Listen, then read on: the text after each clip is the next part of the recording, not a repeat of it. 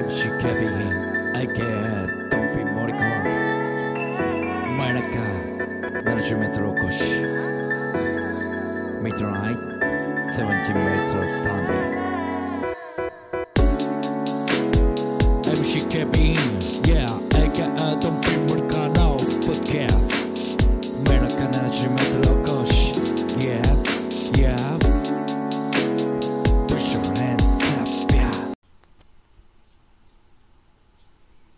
MC 警備員 AK ドンピー森川です。お久しぶりでございます。えー、まあ、前回が、えー、まあ、あのね、今年は大河を見るぞと言って、えー、それを毎週ね、見るために、ラジオで、えー配信していこうじゃないかと、ね、ポッドキャストで、えー配信していこうじゃないかと。思ってたんですけども、ね、えーまあ、僕の、えーもうこうね、約40年ほど生きてきた中で、えーもう本当に一番ダメなところですね、えー継続できないという。これはね、まあまあ、しかも前回がお詫びしたばっかりでね、えーもう来週から見ますみたいなことをね、言ってたんですけども、いやーもうこれがね、全然見れなくなりましてね、日曜日の8時から。いやー本当に。で、まあ、何週間はね、土曜日の再放送で、えー見てたんですけども、まあそれもね、ちょっと途絶えてしまって、で、えーまあ、一番いいところですよね、本当に。一番いいところらへんを、えー逃して逃して、えーとなってしまったんですよね。で、まあ今回、えーもうでも20回ほど放送してるんですかね、確か。うん。いや、今からでも遅くないなとか思うんですけどもね、こう日曜日の8時ってね、本当にね、こう絶妙にね、今までだから、えーまあ、一人の時間も多かったんですけども、えーちょっと今年、ね、あの途絶えるぐらいですよね、本当に3月からちょっと、えー引っ越しをしましてですね、まあ、そっからちょっとね、日曜日の8時っていう時間がなかなかこう取れなくなってしまったっていう、うまあ、本末転倒になるんですけどね、えーもうなんか申し訳ないなと。いうところなんですけども、ね、じゃあ NHK オンデマンドに入ったらいいじゃないかと、ね、言われそうですけども、果たしてそこまでしてみるものなのかっていう ところもね、やっぱり大河ドラマですからありましてですね、でもね今年はね、やっぱり見たかったんですよね。えーキャスト的にも良かったですし、まあ、話的にもね、えー好きな話だったり、えーしかも脚本が三谷さんだったりっていうところでね、えーまあ、その辺を踏まえてですね、まあ、ちょっと見たいなとは思ってたんですけども、まあ、もうほぼ、ほぼですね、もう断念しました。もう喋るほどでもないいい感じの見方をしてるんでね、まあ、これはなんかこう、じゃあ喋り手としてですね、ちゃんと見ないで、えー喋っていけるのかって、えー思うとですね、なかなか難しいんじゃないかなというところがありましたんで、えーもうここに宣言します。えーもうね、えー見ない、見ないというか、見ても喋ることはありませんと。はい。えー開き直りって言われたらそうなんですけどもね。えーまあ、最近はですね、えーまあ、引っ越してきて3ヶ月ぐらい経つんですけども、まあなんかまあ、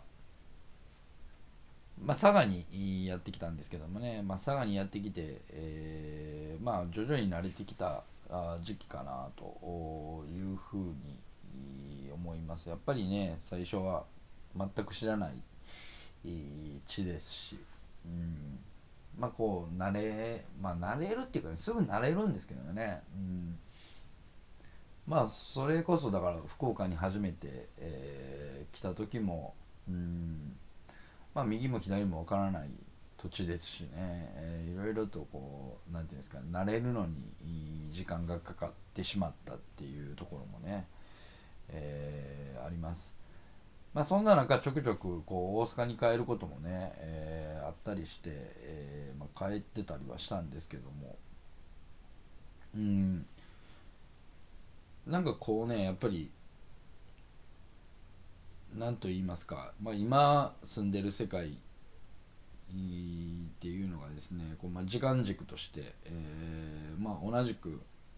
まあ、当たり前のことなんですけどまあ聞いてる方たちも、まあ、その地域その世界で、え生きていってるわけですけどもね。なんか最近それがすごくねこう不思議に感じるというか不思議に感じるという言い方があ合ってるのかどうかわからないですけども。なんかこうね、えーちょっと不思議に感じたりはしています。なんかこうねうんまあ面白い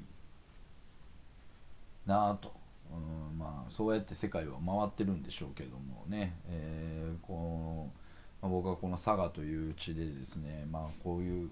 まあ、普通に生きている中で、まあ、他の地域でも皆さんは生きていってるっていう、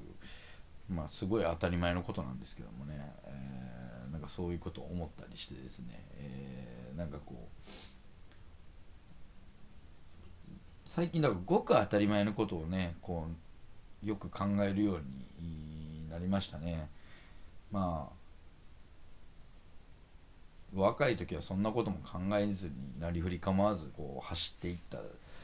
走っていた自分がいたりはしてたんですけどもね自分のことで精一杯。まあ今も自分のことで精一杯なんですけどもうんこう他人のことを考える余裕とかはですねまあそこまでできた人間ではないんでね、えーなかったりするんですけどもまあその中でもねこううんこう人と接していく中で、えー今まで、えー思ったことないようなことも考えたり、えーああまあ俺はある程度年を取ってきたんだなと。うんでまあ僕の中でまあ今年が折り返し地点だとは思わないんですけどもまあ40歳、うん、を迎える年になりまして、えーまああとね、えー、45ヶ月5ヶ月ほどで、えー5ヶ月ほど半年ほどですねちょうど。半年ほどでですね、え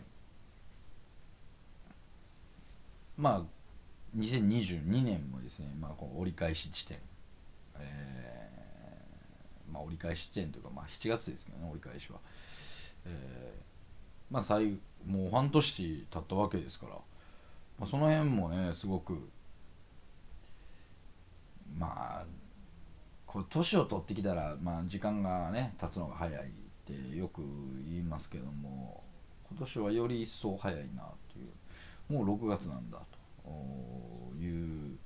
気になっておりますね。えーまあ、こう40歳迎えるにあたって、うん、まあ、普通のね、あのー最近の人間の寿命で言えば多分本当に折り返し地点になるんですけどもそう考えたらまだ折り返しなのかっていう自分とまああと半分しかないんかっていう自分がねこういたりしますよね。何なんでしょうかこの感覚と言いますか。うん。だってこう折り返しですもんね。だから今年で40歳迎えて、まあ、40年生きてきたと。おまあ自分でもねなんか不思議な感覚なんですよね。40年も生きた感覚もないですし40年で、えーね何かを成し遂げたかって言ったら、まあ、全然何も成し遂げてませんからね本当に、えーだそういった意味でこうこのまま何もなくね、えー人生を終えてしまうのかって思うとですねうんいや頑張るぞっていう気持ちもあったりしますけどなんかこう、うん、今までねこう一番こう活性化というかこう活発に動けてたのがまあ20代30代。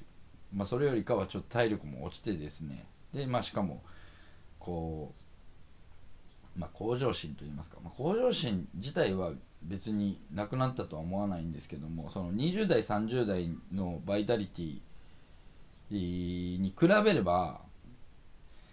まあ、今の20代30代に負けないぞっていう気持ちもありながらもねやっぱりちょっとこう劣等感を抱える部分はねやっぱりあったりするじゃないですか。20代30代と共にした時に、えー、ああもう40歳のおっさんなんだっていうのがねこう本音だったりするわけですよ。まあそれでもこ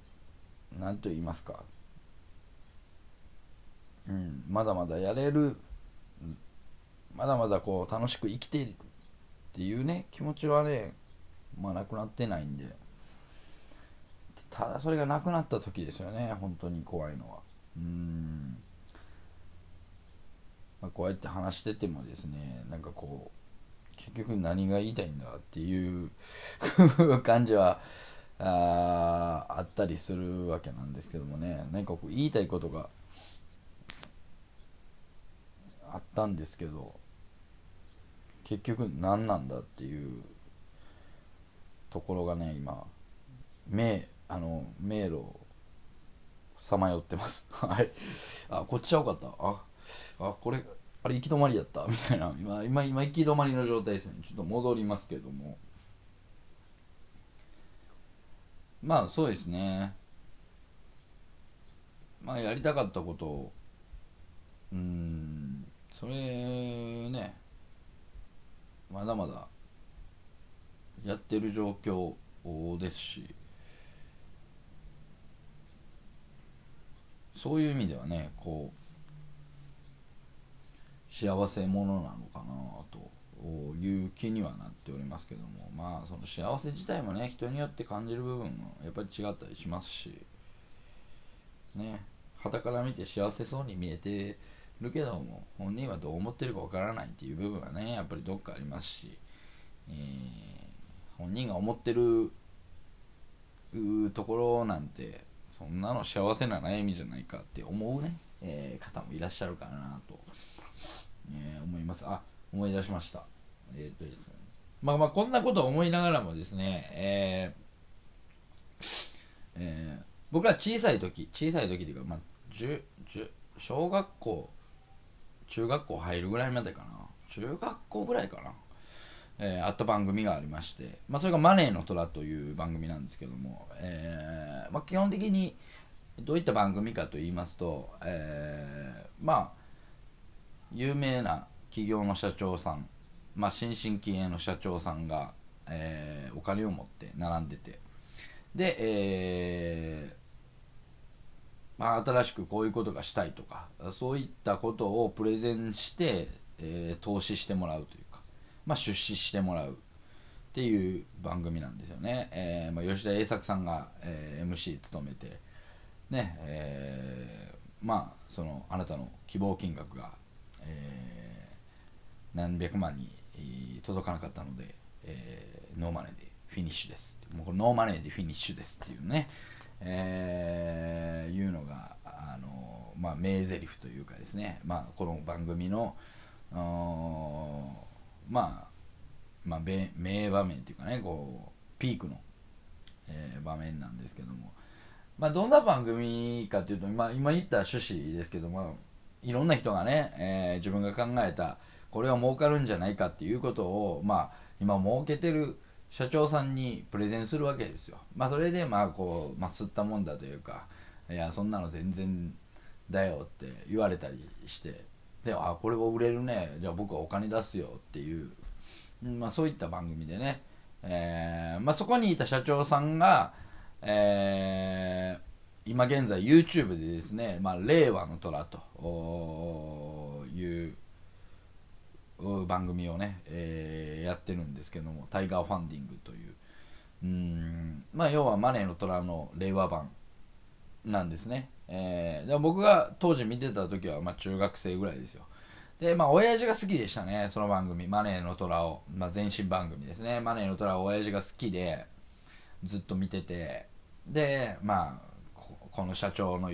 こういう考えはすごいとか、お前も、まあ、こういう社長に、社長の言葉を聞けよ、みたいな。結構ね、なんかね、親父が好きな番組ってね、こう、親父と一緒に見てたらね、もうなんか感化されてね、こう、なんかバー言われてたんですよ。うん。まあまあ、それをまあ、なんていうんですかね、まあ、えー、ま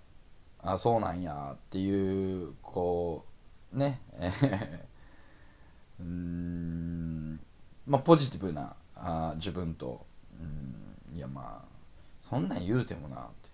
あんたはどうなんだっていう、こう、ネガティブな部分とね、えー、もう本当に、こう行ったり来たりしてて見てたわけですよ。まあ、では純粋に番組として、えー、面白かったですよね。やっぱりこう、なんていうんですかね。あのー、希望者、まあ、その出資してほしいと言ってくる人たちがすごいキャラクターがあったり、ね、えー、で、まあ結構きつい言葉を浴びせる社長、名社長さんみたいな、あがいたり、で、まあ、その番組内でも、その社長さんがね、まあ固定じゃないんで、まあど、まあいろんな社長さんがいてて、で社長さん内でこう喧嘩したりとか、うん。なんかそういったのがね、えー、あって、え、非常に面白かったです。で、まあそこから本当に成功して、えー、今もなんか続けてらっしゃる方もね、えー、いらっしゃいますし、えー、まあなんか、それはそれでね、すごいいい番組だなとは思ってたんですけども、まあ、今回、令和の虎っていうのが、もうでも3年ぐらい経つんかな、やって。なんかちょっとだけ見たりしてたんですけど、えー、なんかやっぱりこう、なんて言うんですかね、す最初はうん、なんかもうあんま見るんやめたんですよ。でも最近またちょっと見るようになって、まあ、えー、もう3年も経ってますから結構いろんなね、えー、挑戦者の方とか、えー、がいてですね、まあもう結構、続いてんのかな。うん。で、まあ、社長さんも様変わりするわけですよ。それはやっぱり、その時に出てた社長さんがもう言うたら、ほとんどね、こう現役を退いてる方とか、なんかこう、こう面白いのがですね、そのマネーの隣に出てた社長さんが、じゃあ、今も、うーん、現役で成功してるのかって言ったら、まあ、そんなこともないんですよね。やっぱり、なんか失敗されてる方あとかもいらっしゃって、まあ、業界を引退されてる方とかもいらっしゃるわけですよ。で、えー、今、令和の隣に出てる社長さんっていうのがですね、まあ、基本的に同世代より下うん、ちょっとした。まあ若い人もいますし、今同世代の方あもいらっしゃる。でも同世代よりちょっと上の方もいるんですけど、それでもやっぱり45ぐらいまでかな。見てて。うん。45ぐらいの方が、えー、同世代で出てらっしゃる、同世代出てるっていうか、まあいや、5つ上ぐらいですからね。まあ、同世代になるんですかね。まあでも、まあ、マネーの虎を見てたあ方だと思います。まあでもね、やっぱちょっとやっぱりびっくりするのが、やっぱり自分より年下で、まあ、すごい人って、うん、まあいろんな著名人の方でね、えー、やっぱり出てきますよ。それはもう僕が40、40歳ぐらいですから。えー、まあ、すごい考えだなって思うことがたくさんあります。でもやっぱり最初、なんていうんですかね、その、見るのをやめた理由として、えー、なんかこう、なんていうんですかね、まあ今の、この時代いと言いますか、やっぱりそれも反映されている感じで、やっぱり、なんかこう、いまいち何をしてるかわからない社長さんがいたり、ですね。まあ、それってどう、どういう会社なんとかね、えー、思ったり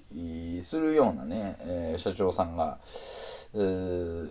いてるんですよ。まあだからいわばですね、マネーの虎の、あのー、マネーの虎で言えばちょっと下がる感じがね、見受けられたんですよ。でもそれってやっぱり結局、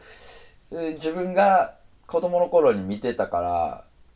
なんかそのすげえって単純に、えー、思ってただけで、今令和の虎に出てる社長さんたちが、まあ年下だからといって、えー、なんかすごくないんじゃないかなっていう、本当に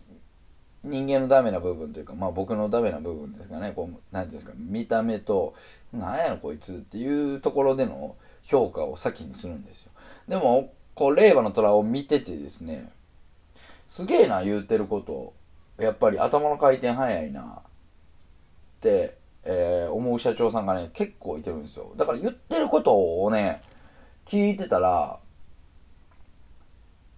うん、どっちかというと、そのマネーの虎より、なんかまともなこと言うてるんかなっていう。その、何ですか、上からものを言う感じでもなく、みたいな。えー、なんか言い方的にも、なんかすごい正論で言うところとかね。えー、あ、こういうところを見てるんだ。やっぱそら成功するよなって、えー、思ったりね。まあ、成功っていうのがですね、まあ、えー、ただ単にじゃあ年商ね、なんぼでとか、えー、そういったあことの話が成功って言うなら、あまあ多分すごい成功なんだろうなって思うんですけど、まあ単純にそれだけじゃなくて、うん、なんかこう、いろんな種類の人間、経営者としてね、えー、いろんな種類の人間が、やっぱりいてるなっていうのが、えー、すごい見受けられます。見受けれるまあ僕がですね、まあ個人事業主っていうところもあるんですけども、その会社を経営するってなった時に、うん、結局やっぱり経営者ってこの人に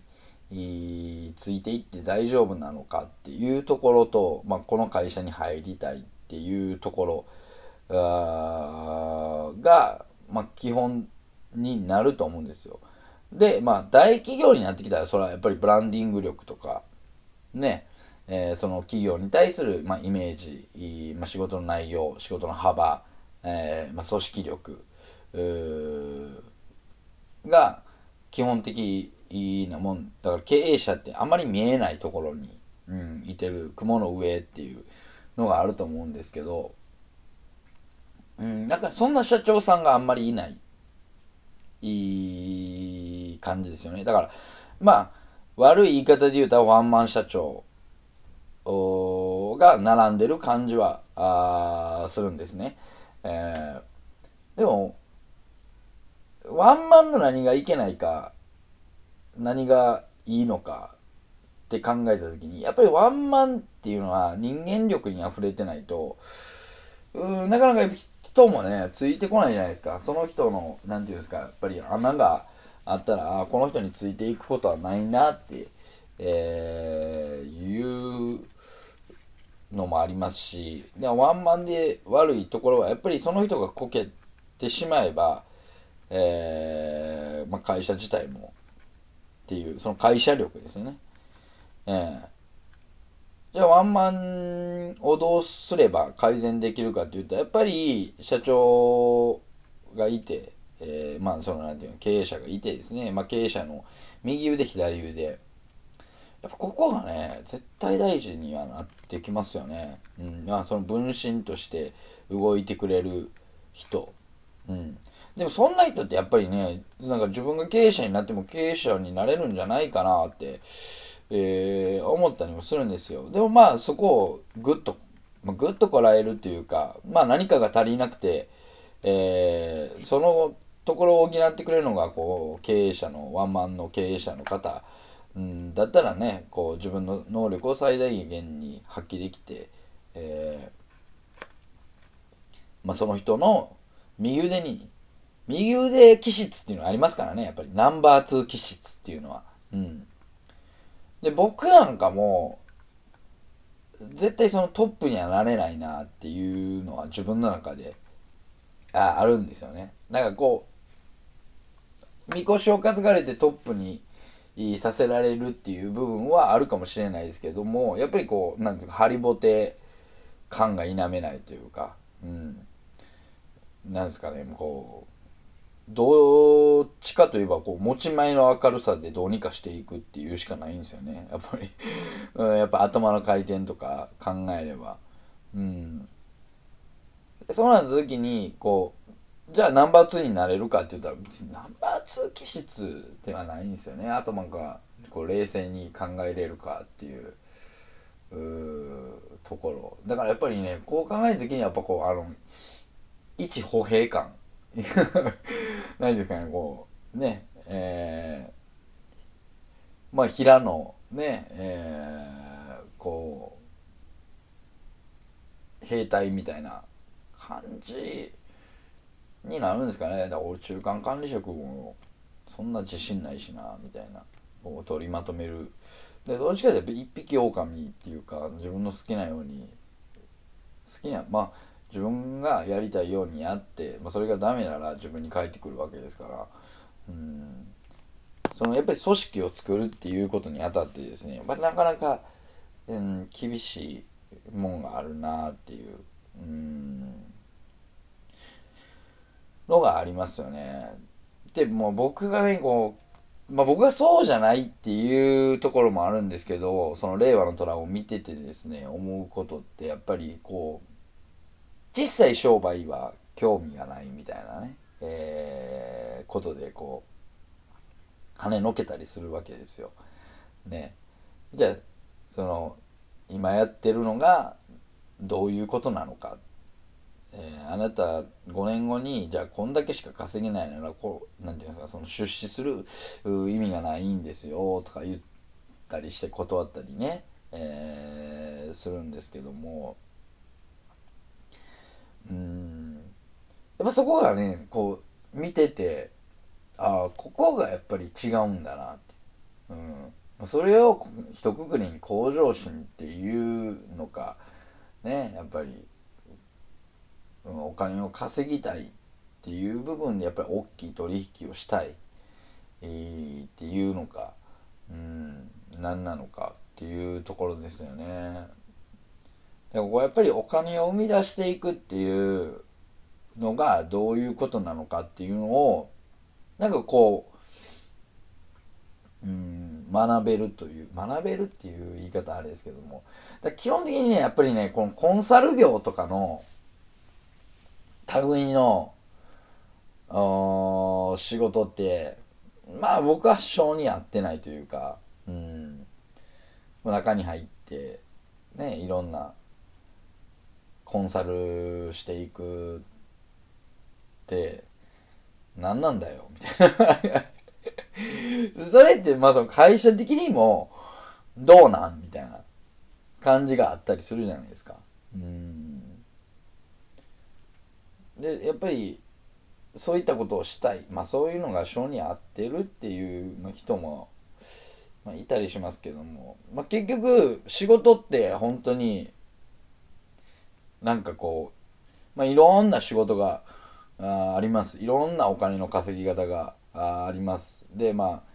あ、ね、衰退していくものもあれば、こう、広がっていくものもあります。まあ、それは時代のニーズとともに変わってきますし、まあ、そこの変化にいち早く敏感になれるかどうかっていうところがね、えー、鍵だったりするんですけども、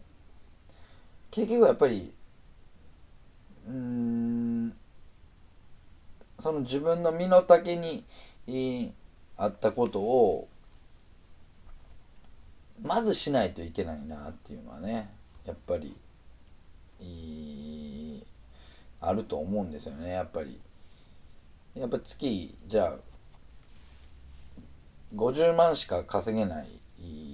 人がね1億2億の取引がまあ、できるとは思うんですよ。うん、その仕事の内容的にね、まあ、例えば年契約とかなら、ねまあ、そこからまあこういろんな手数手数料というか、まあ、経費引いて、えー結局これしか残らないんで。なんかそのそれをねこうやっぱりイメージできる人いち早くイメージできる人が、うん、社長なんだなとは思うんですよね。やっぱりうー恥ずかしながら今じゃあ僕が1億2億の単位の、えー仕事を取ってきましたってなった時にそのどうしていいか分かんないですもんね、うん、まあどんな仕事にしてもですけどもね。どんな仕事にしても、うん、じゃあ1億2億でじゃあこの仕事やってくださいって言われた時になんかねこうイメージが湧かないですもんね。ってなった時にあもう俺はそんな金持ちになる類の人じゃないなって、えー思うんですよ。うん。でそれが向上心がないとか言われたらすごい嫌なんですけどいや向上心がないわけじゃないけど、やっぱりその身の丈に合ってるかどうかっていうところで考えたら身の丈に合ってないんだなって、えー思うんですね。うん。いや全然もうそんなグローバルとかね広い範囲全国展開とか。そんな全然みたいな。思うんですよ。でやっぱりねこう大きく稼ぐっていうのはもう単純にねやっぱり自分が動いてたら大きく稼げないですよ、うん、自分を売る商売とかね、うん、まあ本当にプロスポーツ選手ぐらいじゃないですか。自分を売る商売ってなった時にそれで大きく稼げる。それでも言うたってねまあアメリカとかならな何十億っていう契約も年間であったりしますけど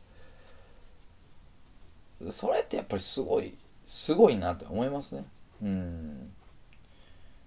その身一つだけでね何十億も。稼ぐっていうのはうんやっぱりなかなかね厳しいと思いますよまあそれは何ていうんですかミュージシャンであったりタレントであったりってでミュージシャンも別にその身一つではないじゃないですか。まあやっぱり、